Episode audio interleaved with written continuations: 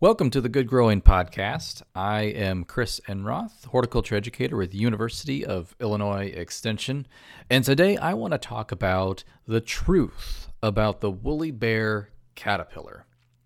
So, woolly bear caterpillars, uh, right now they are hurriedly crossing the roads around this time of year, and I feel like I've always been fond of this caterpillar. As a child, the name woolly bear it just reminded me of the Muppet Fozzie Bear, and Fozzie was probably one of my favorite Muppets out there.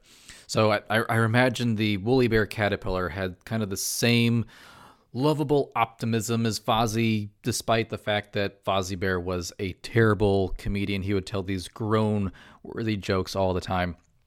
Okay, so I, I know it might seem like an odd comparison, but, you know, again, I was a child, and really to this day, it still pops into my head every time I see a woolly bear caterpillar.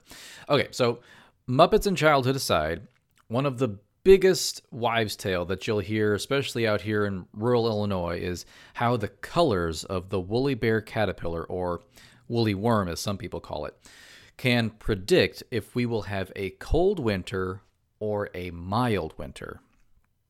Now, before we start debunking this old myth, let's back up a bit because there are actually several species of caterpillar that are commonly called woolly worms or woolly bears. The woolly worms that are at the center of the winter forecasting legend are black at each end with a reddish brown band in the middle. And it is the width of this reddish brown, I might say an orange band, that folks say will predict the oncoming winter. So the legend says if the width of this orangish band is narrow, it's going to be a cold winter. If it is wide, it's going to be a warm winter. So is this myth true? Well, fortunately, entomologists were also curious. This is kind of a uh, a, dominating wives' tale. So they went and they uh, investigated this fluffy little caterpillar because they wanted to see if it could be the seer of winter's fate, because that would be so cool if that was true. So, after several scientific studies, they measured the width of that orange band in that caterpillar middle and they compared it to the uh, ensuing winter records.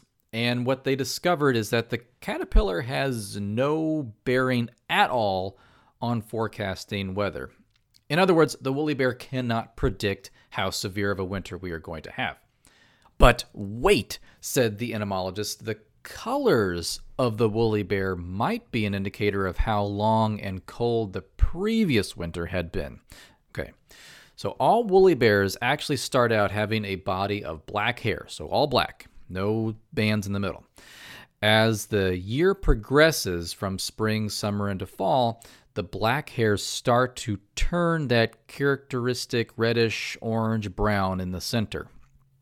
The longer the summer, or the longer the warmer weather, the more brown hairs that you're going to have in that band. The shorter the summer, the fewer or the narrower that band is going to be. And and also just kind of as an aside, yes, there are multiple generations of this woolly bear caterpillar per growing season. Um, so, the, uh, but still, it, the same rule applies. The longer the growing season, the longer the warmer weather, the wider that band will be. If we base this on uh, our, our current year, so we're in the fall of 2019. So last year we had a long and cold winter, and springtime seemed to seem like it was never going to show up. It was cold for a long time, and then all of a sudden it was summer. So we had a kind of a, a prolonged winter, and then it has really felt like a very short autumn for us because you know we had some some summery like weather and then it felt like it just got cold all of a sudden. And so it makes sense if we would go outside right now and pick up one of these woolly bear caterpillars that's crossing the road you would see that it is mostly black with narrow bands of brown hair or that orange colored hair. If we would apply that then it, it would make sense then to see that well, we had a very short growing season this year because winter was long and fall was kind of cut short. So I think this, instead of like trying to predict future winter, I think this would be a neat classroom science project where you could see a record of the past weather. So you could have students collect woolly bear caterpillars, they could measure the width of the band, and then they could compare that to the records of the previous winter and see if this holds up. I'm sorry if I have deflated the image of the woolly bear caterpillar in your mind, but but please remember these insects never wanted to be weather forecasters and they actually never went to school for meteorology. And as old Fozzie Bear would say, waka waka. And as kind of a good growing fact of the week, most people, know, we, we don't know very many insects. Most Americans, they can name maybe a handful of insects off the top of their head. But one of the more popular, especially this time of year in the fall, is the woolly bear or the woolly worm caterpillar. And just so we know that the caterpillar, it's actually the larval form of the Isabella tiger moth. And this is uh, a decent sized moth. It's white to orange, uh, kind of yellowish also.